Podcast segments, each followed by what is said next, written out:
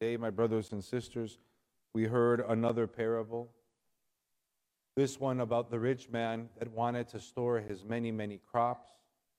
I think this parable specifically is a pretty well known parable. The basics are that a rich man, a very rich man, had too many crops, too many uh, crops to store, and he didn't have enough room in his many existing barns. And he decided to tear them down and build bigger barns and fill them so that he might have goods for many, many years. And then he does something a bit strange. St. Luke says he begins to speak to his soul. He says, Soul, you'll have goods for many, many years. Eat, drink, and be merry. In some ways, it is what we all do. Perhaps we don't have store barns, but it is what we do in life in the sense that we are enjoying ourselves and it's not a bad thing to be happy and to enjoy ourselves, but without focusing enough on our souls. As I said in Greek before, the Greek parents, at least in Chicago, and I'm assuming all over the world, were very good at ensuring that their children did well in school,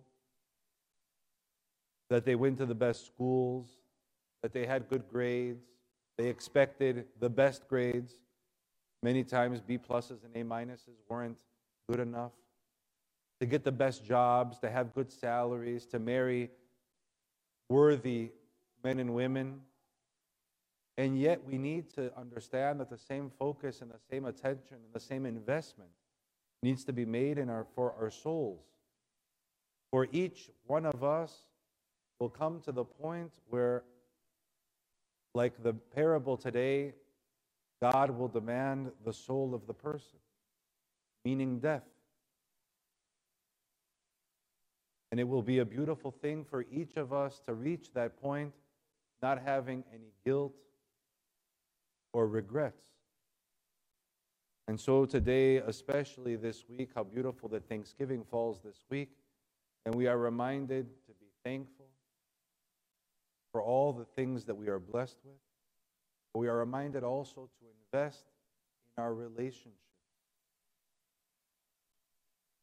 To love easier, to forgive easier, to ask forgiveness when we stumble and we make mistakes, to learn from our mistakes, to be willing to go forward in life and hopefully each week and each month improve even slightly. All of us, lay people and clergy, working together for the same goal, for the salvation of our souls. We pray that the parables enlighten us, awake us, shake us even a little bit in order to refocus and improve.